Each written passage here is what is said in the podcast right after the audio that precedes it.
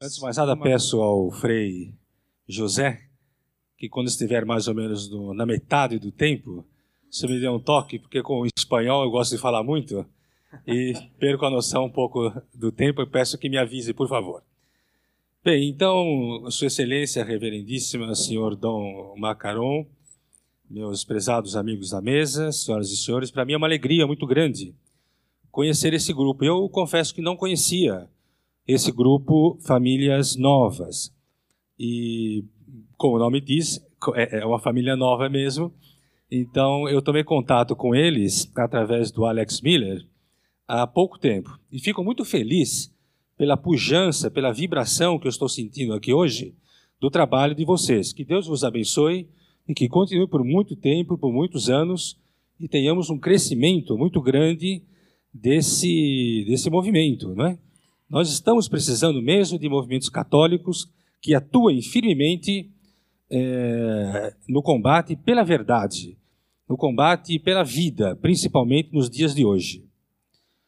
Eu gostaria de começar a, a falar e me apresentar. Eu sou psicólogo, é, tenho uma especialização em filosofia e sou mestre em psicologia. Estou indo para o meu doutorado. Trabalho unicamente em clínica particular e já nesses 20 e poucos anos de clínica, tenho visto muitos casos, os mais diferentes possíveis, mas no que concerne aqui a nossa reunião de hoje, tenho visto tristemente os casos de abortos crescerem muito na nossa sociedade. E vejo ah, moças procurarem ajuda psicológica devido às, aos traumas, às emoções e aos sentimentos gerados depois de ter feito, de ter submetido a um aborto. Há mesmo hoje, na literatura internacional, uh, estudos que parecem indicar a existência de um novo síndrome, que é o síndrome pós-aborto. Eu gostaria de não, não entrar em muitas tecnicidades médicas, porque a palavra síndrome pode às vezes parecer uma palavra, um palavrão para as pessoas que não estão habituadas com essa, com as nossas profissões, não é? Síndrome significa, na verdade, um conjunto de comportamentos patológicos. Todo conjunto de comportamento patológico é um síndrome. Então, temos os mais variados síndromes. Por exemplo, o síndrome do Alzheimer. Todos conhecem porque hoje é uma doença muito, muito falada, não é? Que se caracteriza por uma série de comportamentos degenerativos do sistema nervoso e que, colide, e que colima com a, a perda de consciência e a perda, inclusive, das funções básicas do organismo. No caso do síndrome pós-aborto, nós vamos então estudá-lo com um pouco mais devagar. É interessante que há um autor, o nome dele é James Hillman, ele é um americano, ele é um psicólogo, é, ele diz algo importante que eu gostaria de repetir. Ele diz que não é o homem que está doente atualmente, ou não é só a mulher que está doente atualmente. A alma do mundo está doente, diz esse autor. A alma do mundo está doente. E ele, embora não seja cristão, na verdade ele é judeu, ele fica muito preocupado com a perda da espiritualidade do Ocidente, principalmente do Ocidente. Eu não sei como as coisas são no Oriente, não vou enveredar, portanto, nesse caminho. Mas no Ocidente, ele fica muito preocupado com a perda da, do cristianismo, da descristianização que ele enxerga nas sociedades modernas na Europa e na América do Norte. No caso dele, América do Norte, nos Estados Unidos, porque ele é americano. É um judeu americano da, do estado de Connecticut, que fica na, na costa leste dos Estados Unidos. A alma do mundo está doente. Não só simplesmente nós, homens ou mulheres, é a alma do mundo. Isso é muito importante. Quem quer que se interesse pelo assunto do aborto, sabe que o aborto não era um fato muito uh, forte, um fato muito é, com muita recidiva, quer dizer, com, muito, com muitos abortos, no século XVIII, no século XVII, no séculos ou na Idade Média. Infelizmente, o aborto é um fenômeno do século XX, principalmente, e de 20 para cá. É claro que sempre houve abortos e sempre mulheres fizeram aborto. Mas, na verdade, no tempo em que o cristianismo, no tempo em que as pessoas procuravam a Deus, elas não faziam aborto. Elas tinham consciência, por assim dizer, como disse o nosso Papa Bento XVI, quando ainda cardeal Ratzinger, as pessoas tinham consciência sobrenatural dos acontecimentos. Nós estamos perdendo a consciência sobrenatural dos fatos do dia a dia. Isso é péssimo porque nós nos afastamos de Deus e vemos apenas as coisas horizontalmente como eles se nos apresentam no dia a dia. Daí a violência crescente, daí a, a, a vida hedonista que nossos antecessores aqui da, da minha palestra tão brilhantemente nos lembrou, porque nós estamos perdendo a consciência sobrenatural dos fenômenos. Perdemos, inclusive, a consciência sobrenatural do pós-morte. Nós não falamos muito mais sobre o que acontece com as almas depois da morte. Nós não falamos mais sobre os novíssimos, que era algo que antigamente os povos tinham preocupação. Nós nos preocupávamos mais com o destino eterno das almas. Hoje nos preocupamos menos. Isso é um mau sinal. Estamos perdendo a consciência dos, dos fatos sobrenaturais. O aborto existia na antiguidade, nós sabemos disso. Os povos pagãos antigos faziam abortos, as mulheres, e matavam as crianças já vivas. Vivas, eu quero dizer, vivas fora do útero, na vida já extrauterina.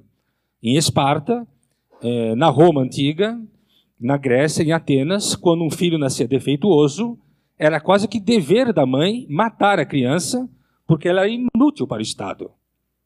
Veja que nós estamos voltando a uma situação dessas.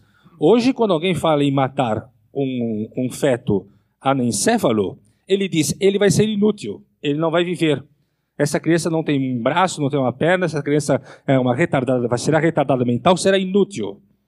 Portanto, vai ser um trabalho para o Estado, é melhor abortar. Estamos voltando a uma situação de neopaganismo. Isso é que nos entristece muito. Antigamente se fazia muito aborto. É verdade que depois, com, com a vinda de Moisés, e com a missão maravilhosa que Moisés recebeu de unificar o povo hebreu e de dar a lei, no povo hebreu, quase que não havia abortos. Havia aborto nos outros povos, mas o hebreu não fazia abortos, na sua maioria. Claro que sempre havia exceções. Depois isso se coroou com muito mais efetividade com a vinda de nosso Senhor Jesus Cristo. Com o crescimento do cristianismo, o aborto foi praticamente erradicado por muitos séculos como algo razoável, como algo que seria um direito de alguém. Ninguém pensava isso como um direito. Isso era um absurdo. Mas, infelizmente, agora, na sociedade pós-século XIX, com o racionalismo e com a descristianização, o aborto foi introduzido como algo bom até, e desejável. Eu gostaria de lembrar a todos, embora eu acho que todos saibam, que a União Soviética foi o primeiro país a legalizar o aborto no século XX. Dizer, quando Lenin fez a Revolução Comunista, colocou o ateísmo de Estado e colocou o aborto livre para todas as mulheres que quisessem abortar. E, de fato, hoje a Rússia é o país com o maior número de abortos do mundo. Seguiu-se depois a triste Alemanha nazista, depois a Holanda, depois, enfim, a Inglaterra, e a partir de 73, com a, a terrível decisão da polêmica Roe versus Wade, uh, o aborto foi introduzido também nos Estados Unidos. E dos Estados Unidos correu, como sempre acontece, para vários outros países. E nós nos vemos, nós viventes deste século, desse momento, na iminência de enfrentar esse assunto, desse, esse tema, porque querem introduzir o aborto na América Latina inteira. A Colômbia já o fez. E alguns países, Argentina Uruguai, estão em discussão bastante aberta sobre isso. E no Brasil, como vimos, existem projetos de lei que querem legalizar como sendo um direito aquilo que há três, quatro séculos atrás se considerava o mais perfeito absurdo. Ninguém tinha essa ideia. Bem, isso é uma pequena introdução sobre a questão do aborto que eu acho que você já sabia. Eu vou agora entrar numa parte um pouco mais delicada, que é a parte eminentemente clínica. E aí falarei sobre as coisas ocultas sobre aquilo que acontece no consultório do clínico e que ninguém fica sabendo. Só fica sabendo o próprio clínico e o seu paciente. É a sombra da sociedade, por assim dizer. Não está nas políticas públicas, mas é aquilo que acontece no coração das pessoas, é a dor da alma que as pessoas têm. Falaremos um pouco sobre isso. Eu gostaria, nesse sentido, então, de começar falando sobre é, um caso clínico de uma moça. Eu vou chamá-la de Patrícia. O nome é fictício, naturalmente eu não posso descer a detalhes da pessoa, mas falarei um pouco sobre o caso dessa jovem Patrícia. Patrícia me procurou há uns quatro anos atrás é, com alguns sintomas que nada tinham a ver com abortos ou com gravidez. Ela tinha insônia, ela tinha dificuldade para conciliar o sono, ela tinha sonhos muito perturbadores, ela tinha uma irritabilidade constante, ela tinha tido problemas profissionais e problemas familiares por causa disso. Enfim, ela veio com uma problemática pessoal da vida dela. Uh, nosso tratamento foi correndo e ela foi, foi melhorando. Foi melhorando. Foi ficando menos irritada, foi ficando uma pessoa mais fácil, de maior facilidade de conversação, de diálogo. Foi ficando uma pessoa mais afável, mais sorridente. Ora, a Patrícia tinha um namorado. Essa moça de 26 anos tinha um bom emprego. Ela não era nenhuma moça de periferia, não era nenhuma moça sem dinheiro. Pelo contrário, era uma profissional secretária bilíngue de um, de um conhecido é, empresário, tinha um bom salário, estava namorando já há um bom tempo com esse rapaz, e ela bem que poderia já, inclusive, pensar no matrimônio, pensar num casamento. Ela dizia que não queria se casar ainda porque queria concluir a sua profissão, queria ainda galgar alguns degraus na sua profissão, para aí sim em melhores condições, ela e o noivo dela, o namorado, poderem realmente se casar. Muito bem. Uh, a certa altura, há, há, há três anos atrás, a Patrícia começou a, a, a vir ao consultório muito tensa. Muito tensa, agressiva, é, voltou àquele estado de irritabilidade e disse que tinha uma coisa para me contar, mas que no momento ela não tinha coragem para falar. Obviamente, a função do profissional nessa área é respeitar a, a, o momento em que a pessoa deseja falar alguma coisa que seria alguma coisa bastante forte ou íntima dela.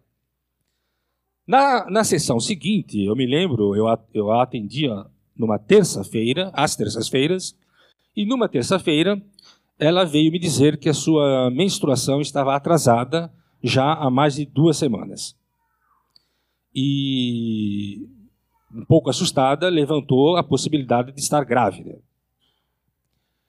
É, como é comum o atraso menstrual nas moças, não é um fato tão, e, tão raro assim, eu achei que isso podia ser simplesmente um atraso menstrual. Ela tinha vida, uma vida é, sexual ativa com o seu namorado, já há muito tempo.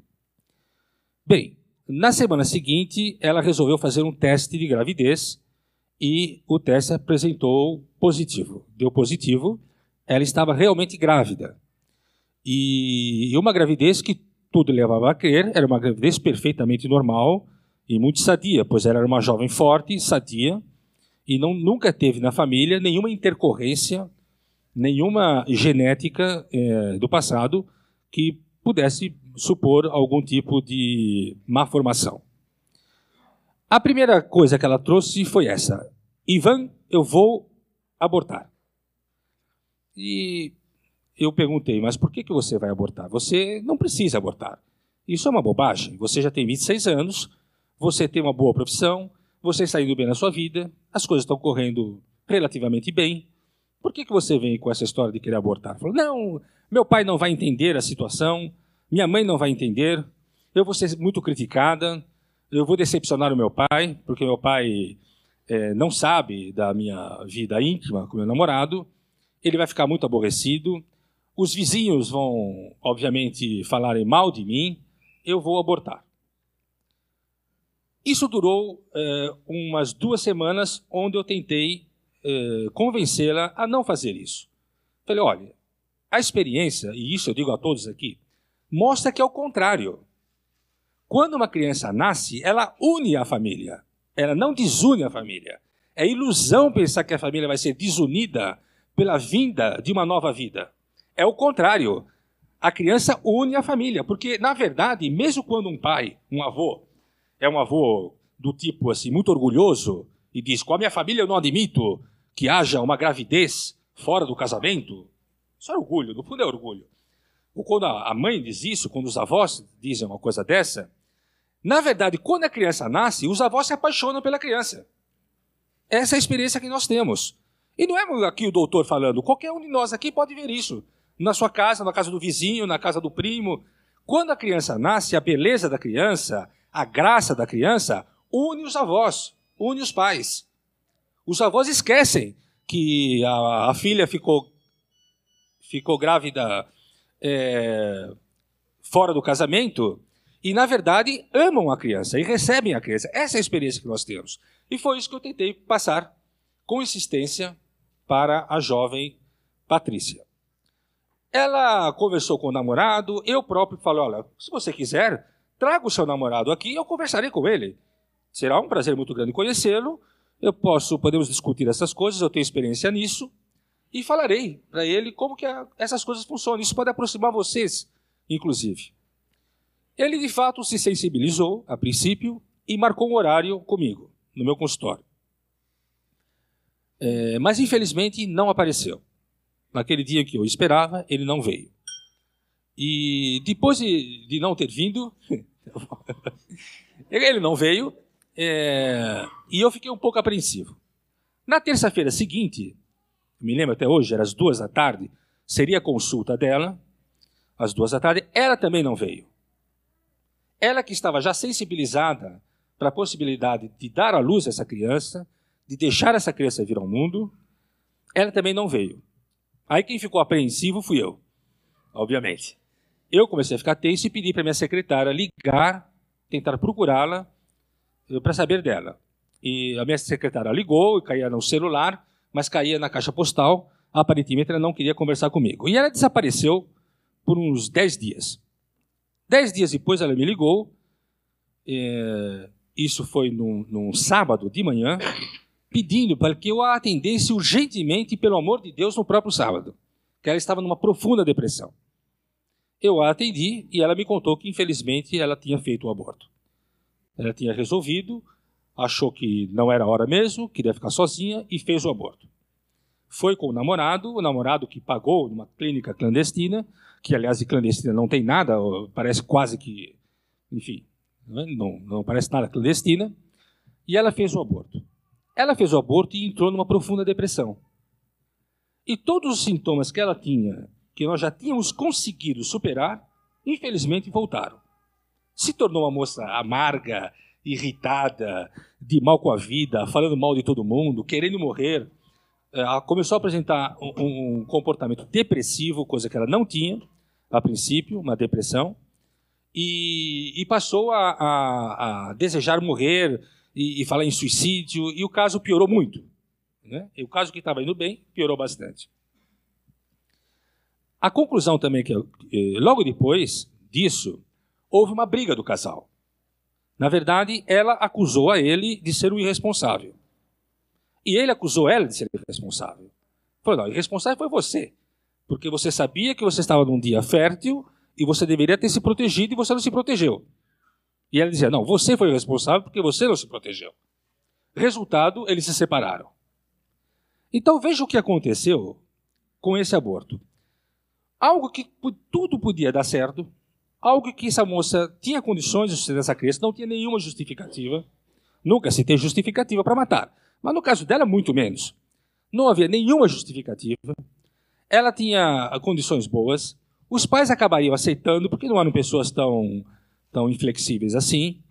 Uh, isso provavelmente uniria a relação com o, o, próprio namorado dela. Ela fez o aborto, tudo regrediu e deu exatamente o contrário, deu exatamente o oposto.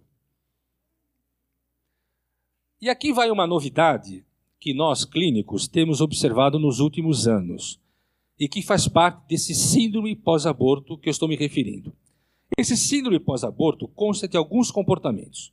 Primeiro, um sentimento de culpa. Eu matei porque a pessoa sabe o que fez, obviamente. Não é ignorante, não é lesada, sabe o que fez. Então ela diz: Eu matei uma criança. Primeiro e fica um sentimento de culpa. Depois, Deus não vai me dar mais a oportunidade de ter um novo filho, porque o filho que ele me deu, eu matei. Esse é um comportamento conhecido. Mas um comportamento que é novo na prática, na clínica psicológica, que nós não conhecíamos muito, é a raiva. Tem surgido na nossa sociedade, nas mulheres que fizeram aborto, um sentimento de ódio contra outra jovem moça que porventura seja mãe. Quer dizer, o que aconteceu com essa moça? Ela começou a passear na rua e ao encontrar uma jovem mãe com seu bebezinho, ela tinha vontade de bater na moça. Ela tinha vontade de, como ela dizia, esganar a, a mãe e, e, e matar a criancinha. Ou o oposto, de matar a mãe e roubar a criancinha para ela.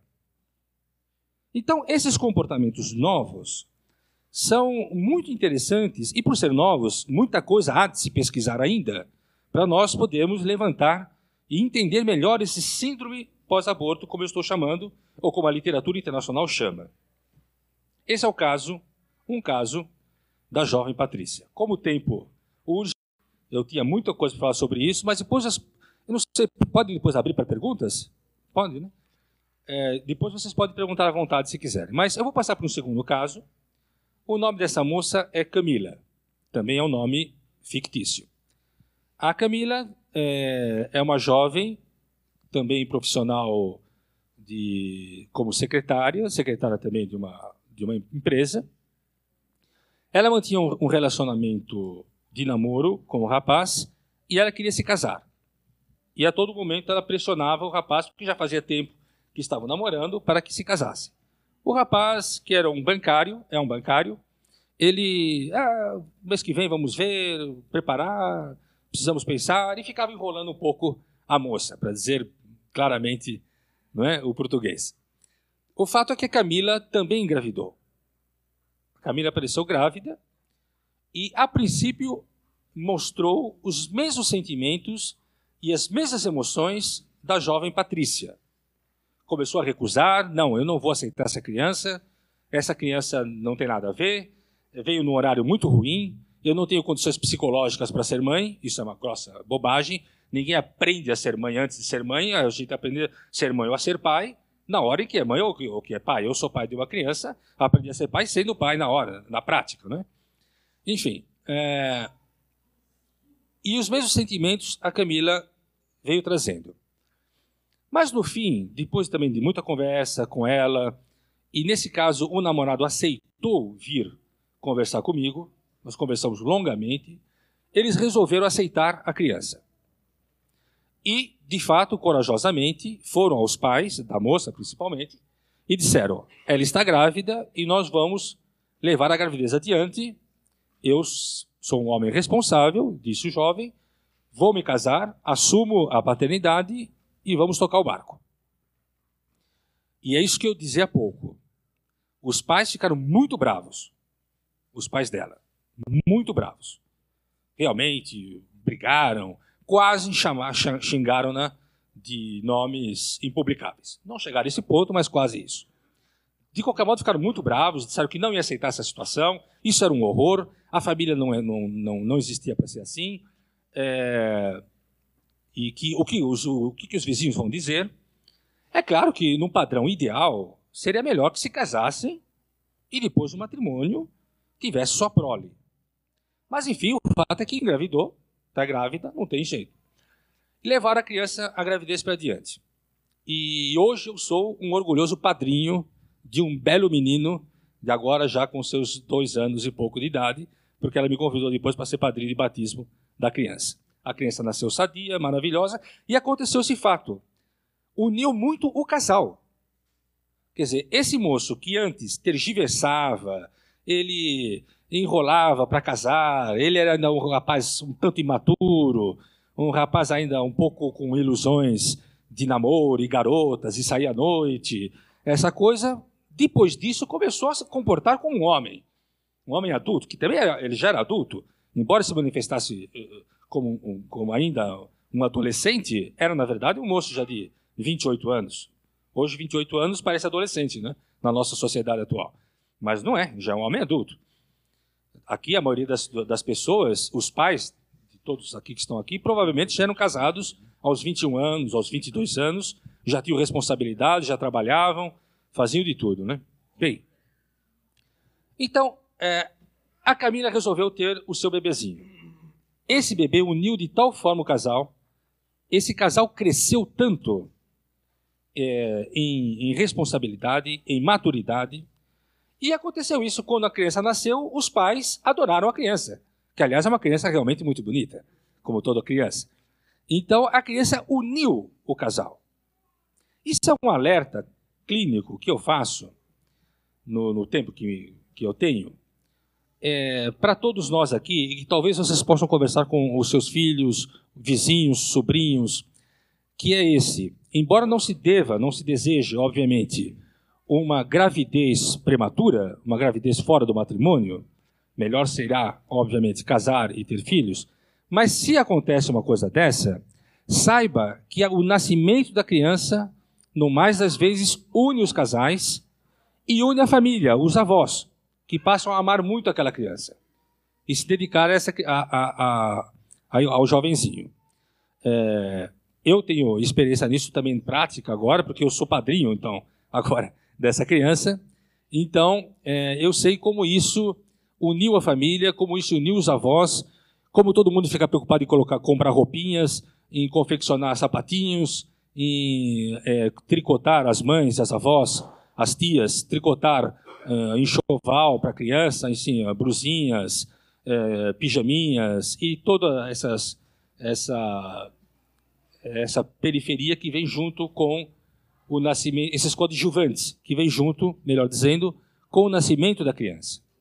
Então, é, o nascimento une e é sadio para a mãe. Quer dizer, a, a mãe, essa jovem mãe, a Camila, que era uma moça irracível, para ser franco, com uma personalidade muito difícil, era muito geniosa, hoje se revela muito mais afável também, muito mais compreensiva e muito mais aberta para a comunicação com os outros, através do amor que ela teve com o filho dela. Bem, terminando o tempo certo. então, eu vou só terminar e fazendo algumas observações finais. E.